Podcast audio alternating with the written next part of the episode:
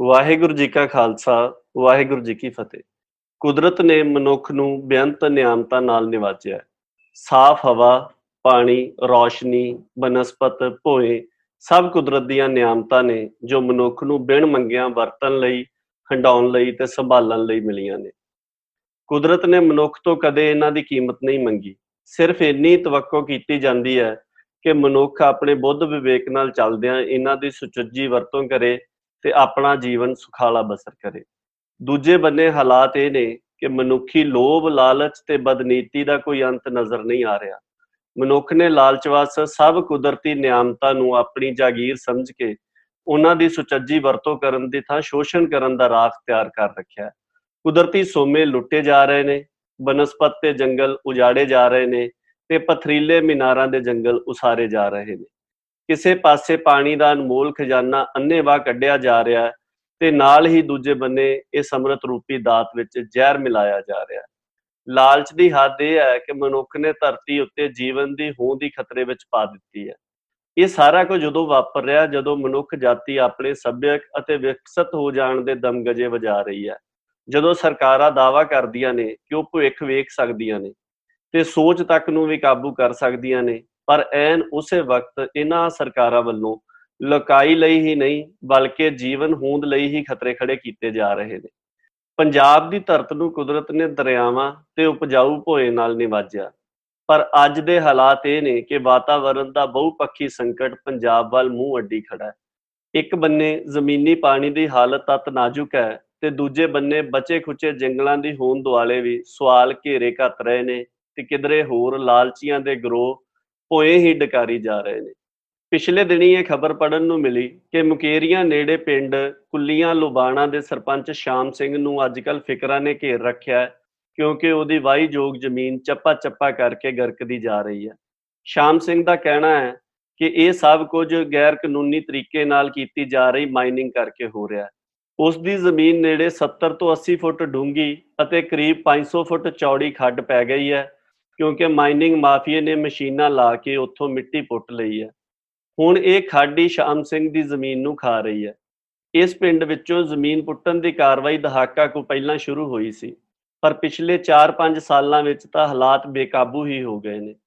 ਪਹਿਲਾਂ ਸਿਰਫ 10 ਕੁ ਫੁੱਟ ਤੱਕ ਮਿੱਟੀ ਪੁੱਟੀ ਜਾਂਦੀ ਸੀ, ਪਰ ਹੁਣ ਵੱਡੀਆਂ ਮਸ਼ੀਨਾਂ ਲਾ ਕੇ 100 ਫੁੱਟ ਤੱਕ ਜ਼ਮੀਨ ਪੁੱਟੀ ਜਾ ਰਹੀ ਹੈ।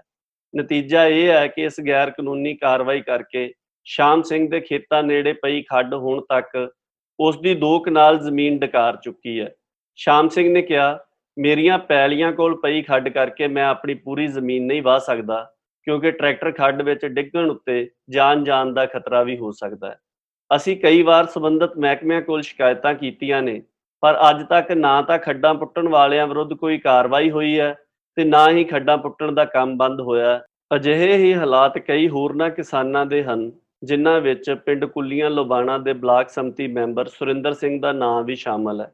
ਇੱਥੋਂ 2 ਕੁ ਕਿਲੋਮੀਟਰ ਦੂਰ ਪਿੰਡ ਜੀਵਨਵਾਲ ਵਿੱਚ ਤਾਂ ਹਾਲਾਤ ਇਹ ਬਣ ਚੁੱਕੇ ਹਨ ਕਿ ਉਪਜਾਊ ਖੇਤਾਂ ਵਿੱਚ ਤੁਹਾਨੂੰ ਵੱਡੇ ਵੱਡੇ ਟੋਏ ਵੇਖਣ ਨੂੰ ਮਿਲ ਜਾਣਗੇ ਤੇ ਕਈ ਥਾਈਂ ਖੇਤਾਂ ਦੀ ਸਿੰਜਾਈ ਲਈ ਜ਼ਮੀਨ ਹੇਠਾਂ ਦੱਬੀਆਂ ਨਲੀਆਂ ਇਹਨਾਂ ਟੋਇਆਂ ਵਿਚਾਲੇ ਹਵਾ ਵਿੱਚ ਲਮਕਦੀਆਂ ਦਿਸਣਗੀਆਂ। ਇਹਨਾਂ ਖੇਤਾਂ ਵਿੱਚ ਲੱਗੇ ਬਿਜਲੀ ਦੇ ਖੰਭਿਆਂ ਦੀ ਹਾਲਤ ਇਹ ਹੈ ਕਿ ਉਹ ਕਿਸੇ ਵੀ ਵੇਲੇ ਡਿੱਗ ਸਕਦੇ ਨੇ।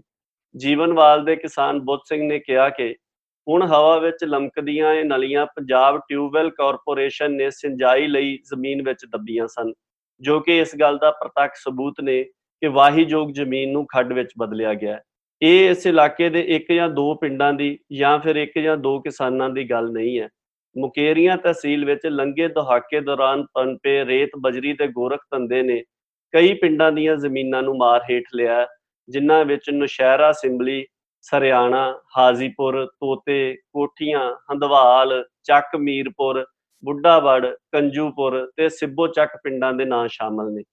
ਇੰਡੀਅਨ ਐਕਸਪ੍ਰੈਸ ਅਖਬਾਰ ਵਿੱਚ ਛਪੇ ਪੱਤਰਕਾਰ ਅੰਜੂ ਅਗਨੀਹੋਤਰੀ ਦੇ ਇੱਕ ਵਿਸਤਾਰਤ ਲੇਖੇ ਮੁਤਾਬਕ, ਪੰਜਾਬ ਸਰਕਾਰ ਦੇ ਭੋਏ ਵਿਗਿਆਨ ਮਹਿਕਮੇ ਦੇ ਇੱਕ ਉੱਚ ਅਫਸਰ ਨੇ ਕਿਹਾ ਕਿ ਸਰਕਾਰ ਦੇ ਮਾਈਨਿੰਗ ਮਹਿਕਮੇ ਦਾ ਕੰਮ ਗੈਰ ਕਾਨੂੰਨੀ ਕਾਰਵਾਈਆਂ ਨੂੰ ਰੋਕਣਾ ਹੈ। ਪਰ ਮਹਿਕਮੇ ਦੀ ਆਪਣੀ ਹਾਲਤ ਹੀ ਬਹੁਤ ਖਸਤਾ ਹੈ ਤੇ ਲੋੜੀਂਦੇ ਅਮਲੇ ਦੀ ਕਮੀ ਹੈ। ਦੂਜੇ ਬੰਨੇ ਨਿੱਜੀ ਰੇਤ ਮਾਫੀਆ ਸਰਕਾਰੀ ਮਹਿਕਮਿਆਂ ਦੀ ਮਿਲੀ ਭੁਗਤ ਨਾਲ ਸਭ ਕਾਸੇ ਉੱਤੇ ਕਾਬਜ ਹੋ ਚੁੱਕਾ ਹੈ। ਇਸ ਅਫਸਰ ਦਾ ਕਹਿਣਾ ਹੈ ਕਿ ਇਸ ਧੰਦੇ ਦੀਆਂ ਕਈ ਪਰਤਾਂ ਨੇ ਤੇ ਇੰਜ ਅਸਲ ਦੋਸ਼ੀਆਂ ਤੱਕ ਪਹੁੰਚਣਾ ਔਖਾ ਹੋ ਚੁੱਕਾ ਹੈ। ਪਰ ਸਰਕਾਰ ਪੁਖਤਾ ਪ੍ਰਬੰਧ ਬਣਾ ਕੇ ਸੌਖਿਆਂ ਹੀ ਇਹ ਕੜੀਆਂ ਤੋੜ ਸਕਦੀ ਹੈ। ਪੋਏ ਪੁੱਟਣ ਦੀ ਕਾਰਵਾਈ ਪੰਚਾਇਤੀ ਜ਼ਮੀਨਾਂ ਤੇ ਚੋਇਆਂ ਦੇ ਰਕਬੇ ਦੇ ਨਾਲ-ਨਾਲ ਨਿੱਜੀ ਮਾਲਕੀ ਵਾਲੀਆਂ ਜ਼ਮੀਨਾਂ ਉੱਤੇ ਵੀ ਹੋ ਰਹੀ ਹੈ।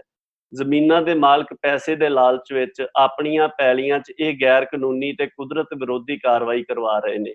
ਇੱਕ ਦੂਜੇ ਦੇ ਵੇਖਾ ਵੇਖੀ ਇਹ ਅਲਾਮਤ ਵੱਧਦੀ ਜਾ ਰਹੀ ਹੈ ਤੇ ਜੋ ਇਸ ਗੋਰਖ ਧੰਦੇ ਵਿੱਚ ਸ਼ਾਮਲ ਨਹੀਂ ਹੁੰਦਾ, ਉਸ ਦੀ ਜ਼ਮੀਨ ਖੱਡਾਂ ਖਾਈ ਜਾਂਦੀਆਂ ਨੇ।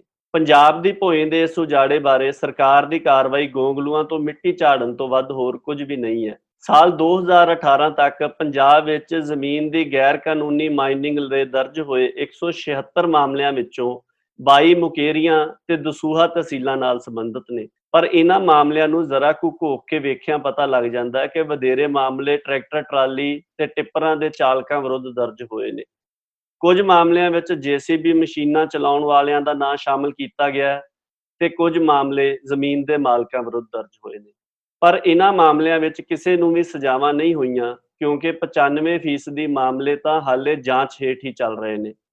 ਭੋਏ ਵਿਗਿਆਨੀ ਤੇ ਮਾਹਰ ਦੱਸਦੇ ਨੇ ਕਿ ਜ਼ਮੀਨ ਦੇ ਉਪਜਾਊ ਤੱਤ ਸਤਹ ਉੱਪਰਲੇ ਕਰੀਬ ਪੌਣੇ ਕੁ ਗਜ, ਲਗਭਗ 2 ਕੁ ਫੁੱਟ ਹਿੱਸੇ ਵਿੱਚ ਹੁੰਦੇ ਨੇ। ਜੇਕਰ ਗਜ਼ ਕੁ ਡੂੰਘਾਈ ਤੱਕ ਵੀ ਜ਼ਮੀਨ ਪੁੱਟ ਲਈ ਜਾਵੇ ਤਾਂ ਜ਼ਮੀਨ ਦੀ ਉਪਜਾਊ ਪਰਤ ਪੂਰੀ ਤਰ੍ਹਾਂ ਖਤਮ ਹੋ ਜਾਂਦੀ ਹੈ।